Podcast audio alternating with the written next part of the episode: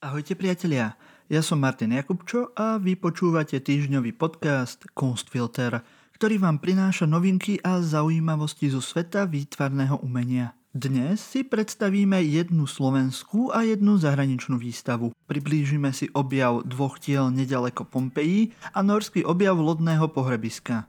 Povieme si aj, prečo si niektorí vedci myslia, že obraz Salvator Mundi nebol namaľovaný Da Vincim. Okrem toho si priblížime dotácie Ministerstva kultúry na pomoc kultúre.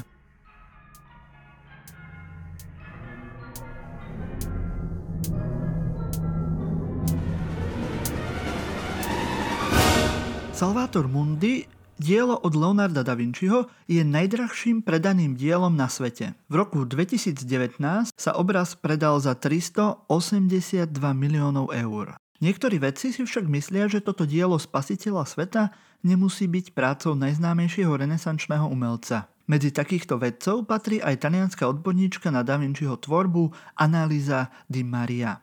Tej minulý týždeň súkromný zberateľ umožnil nahliadnúť na kresbu Ježiša Krista, ktorej autorstvo sa pripisuje práve Da Vincimu. Di Maria pre talianský denník La Stampa povedala, že dielo podľa nej pripomína všetko, čo vieme nájsť na kresbách Da Vinciho. Kristus je nakreslený červenou kriedou, ktorá je typická pre Da Vinciho kresby. Rozdiel medzi Salvator Mundi a novo objavenou kresbou je aj v dynamike diela. Kým Salvator Mundi je statickejšie dielo, kde sa Kristus pozerá rovno pred seba, Kresba je dynamickejšia a Kristova tvár je zobrazená v trojštvrtinovom pohľade. Aj farbou zobrazenia, aj natočením tváre sa tak kresba Krista naozaj podobá na Da Vinciho autoportrét. O mnoho viac, ako Salvator Mundi. Podobné je aj vykreslenie fúzov. Kresba bude samozrejme podrobne preskúmaná, čo bude pravdepodobne viesť aj k znovu preskúmaniu obrazu Salvator Mundi. Okrem podrobného štúdia kresby bude znova preskúmaný aj papier, na ktorom je kresba. Bude skúmaný aj spôsob nakreslenia Krista, keďže ako poznamenal ďalší expert na Da Vinciho diela, britský historik umenia Martin Kemp, musel by som vidieť, či bola kresba nakreslená ľavou rukou. Leonardo totiž kreslil všetko ľavou rukou. Vykopávky v predmestskom obytnom dome nedaleko Pompeji odhalili zachované tela dvoch mužov. Pompeje boli staroveké mesto, ktoré bolo pred takmer 2000 rokmi pochované pod popolom pri výbuchu sopky Vezú. Pri tomto nešťastí sa nám však zachovalo množstvo objektov, ktoré nás posúvajú pri výskume starovekých kultúr. Minulú sobotu agentúra AFP informovala o ďalšom dôležitom objave v okolí Pompeji. Vo vile, ktorá podľa riaditeľa Pompejského archeologického parku Massima Osana patrila vysoko postavenému vojenskému dôstojníkovi, sa našli dve pomerne zachované telá.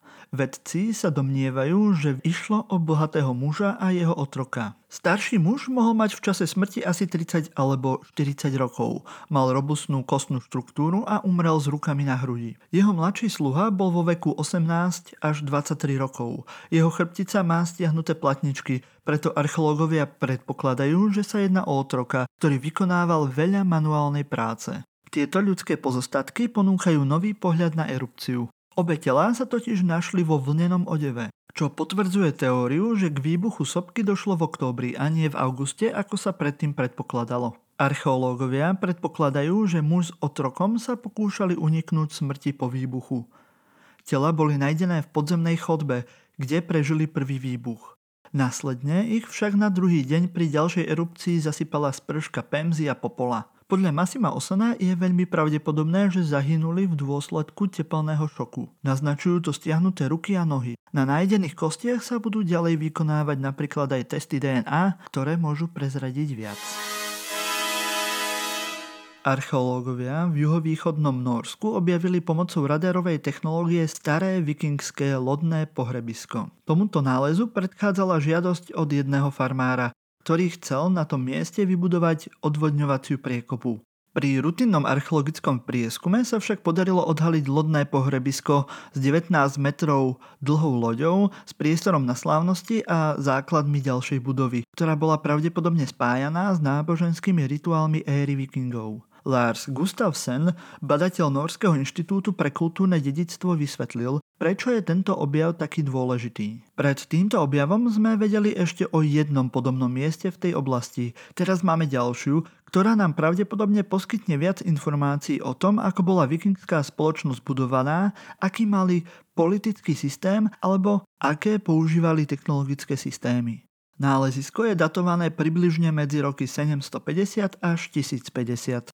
Počas tejto doby symbolizovalo pochovanie na lodi bezpečný prechod do posmrtného života a bolo znakom stavu, bohatstva a politických alebo náboženských spojení. Považovalo sa aj za spôsob uctenia svojho dedictva. Tieto spoločenstvá boli úzko spojené s morom a moreplavou hovorí Gustavsen. Je preto prirodzené, že si vybrali takýto spôsob prepravy z ríše živých do ríše mŕtvych. V najbližších mesiacoch sa uskutoční rozsiahlejší prieskum, ktorý, ako archeológovia dúfajú, odhalí ďalšie zaujímavosti o vtedajšej spoločnosti. Mal by pomôcť aj pri otázke, či je na lodi pochovaný muž alebo žena. Vo väčšine lodných pohrebísk ide o hroby mužov, no v blízkosti tohto miesta boli nájdené dve lodné pohrebiská s pozostatkami žien. Farmár, ktorý vlastní túto pôdu, nebude môcť počas archeologického výskumu pestovať plodiny ani na okolitých poliach. Norská vláda mu však bude straty plne kompenzovať. To, ako veľmi korona kríza zasiahla kultúrny priemysel, už hadam nemusíme opisovať. Kultúrne inštitúcie po celom svete si tak musia hľadať spôsob, ako nielen udržať kontakt so svojimi návštevníkmi, ale udržať aj nejaké príjmy na fungovanie. London National Gallery teraz prišla s novým spôsobom, ako si privyrobiť. Na svojej internetovej stránke ponúka komentovanú prehliadku výstavy diel Artemízie Gentilesky. Za 8 libier dostane virtuálny návštevník galérie k dispozícii 30-minútové video, v ktorom ho výstavu prevedie jej kurátorka Leticia Treves. Tá sa k online výstave vyjadrila takto.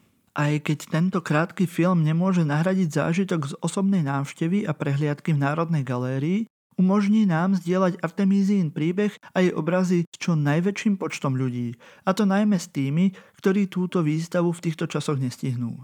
Výstava sa skladá z 30 diel tejto maliarky, ktorá bola ako prvá žena prijatá za členku Maliarskej akadémii vo Florencii.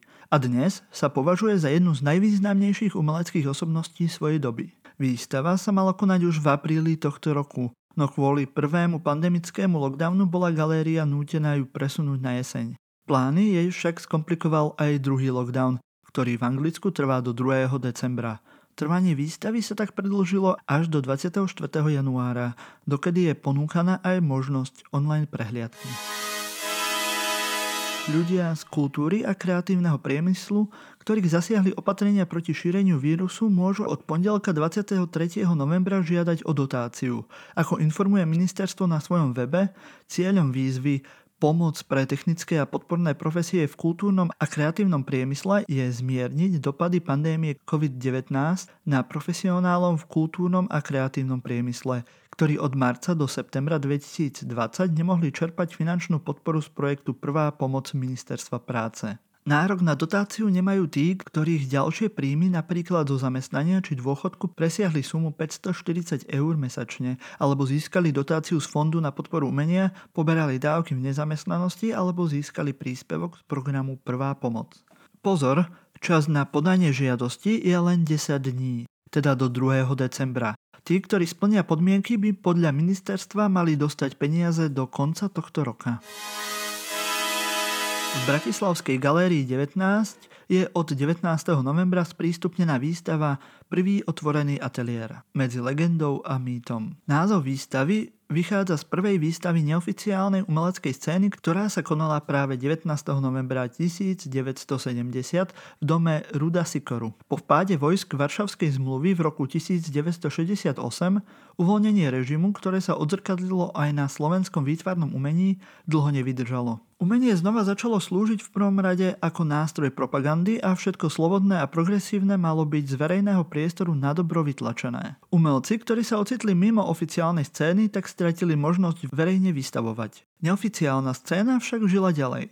Umelci sa stretávali vo svojich súkromných priestoroch v prírode a organizovali spoločné poloverejné výstavy pre vtedajší režim neakceptovateľné performácie či participatívne projekty. Ako sme spomenuli, úplne prvou bol prvý otvorený ateliér na Tehelnej ulici v Bratislave v dome Ruda Sikoru. Vystavovali tu už vtedy známi umelci ako Alex Mlinarčík, Milan Dobeš, Václav Cigler, Miloš Urbásek či ich ďalší kolegovia a študenti Marian Murdoch, Vladimír Kordoš, Desider Todd a ďalší. V galérii 19 dnes nájdeme mnohé diela, ktoré boli vystavené na prvom otvorenom ateliéri pred 50 rokmi. Viaceré boli vytvorené ako site-specific inštalácie a nezachovali sa. Z niektorých však ostala zachovaná aspoň časť dokumentácie v podobe fotografií, filmu či fragmentov diela. Prvý otvorený ateliér bol zahájením tradície alebo skôr fungovania neoficiálnej umeleckej scény na Slovensku, ktorá prežila až do nežnej revolúcie. Kurátormi výstavy prvý otvorený ateliér medzi legendou a mýtom v Galérii 19 sú Daniela Čarná, Vlado Kordoš a Rudo Sikora. A pozrieť si ju môžete do 20. decembra 2020. Ďalej vám prinášame pozvánky na udalosti v nadchádzajúcom týždni. V stredu 25.11. od 18.00 prebehne vernisáž a predstavenie fotografickej knihy Viktora Šelestáka v bratislavskom priestore súčasnej kultúry A4. Vo štvrtok 26.11. v Bratislave o 19. hodine otvoria výstavu v Ateliéri 13 vytvarníčky Margaréty Petržalovej Ži. Taktiež v Bratislave od 14.00 do 21.00 sprístupnia výstavu s nominovanými dielami na súťaž Národná cena za dizajn 2020 Komunikačný dizajn v Hurbanových kasárniach. V Nitre, v Nitrianskej galérii taktiež sprístupnia verejnosti výstavný projekt kurátora Adriana Chobetiča Skola von. V Považskej galérii umenia v Žiline môžete navštíviť o 17.00 vernisáž výstavy Juraja Poliaka Pavilon Cédrov. Ak chcete viac takýchto pozvánok na udalosti zo sveta slovenského a tiež aj českého výtvarného umenia, Prihláste sa na odber newsletteru časopisu Flash Art na ich stránke www.flashart.cz. Pokiaľ ste tak ešte neurobili, môžete si vypočuť taktiež špeciálny diel politikástu Silný výber s rozhovorom s poslancom a primátorom Hlohovca Miroslavom Kolárom, ktorý vyšiel v nedeľu a počúvať ho môžete rovnako ako podcast Kunstfilter na ktorejkoľvek vašej obľúbenej podcastovej aplikácii. Budeme radi, ak nám zanecháte hodnotenie na Apple Podcastoch alebo budete sledovať náš Instagram, prípadne ak si dáte do sledovania Facebookovú stránku Silný výber. Počúvali ste týždňový podcast o výtvarnom umení Kunstfilter, ktorý pre vás pripravili Luisa Paliusová, Kristina Slezáková, Patrik Kako a ja, Martin Jakubčo.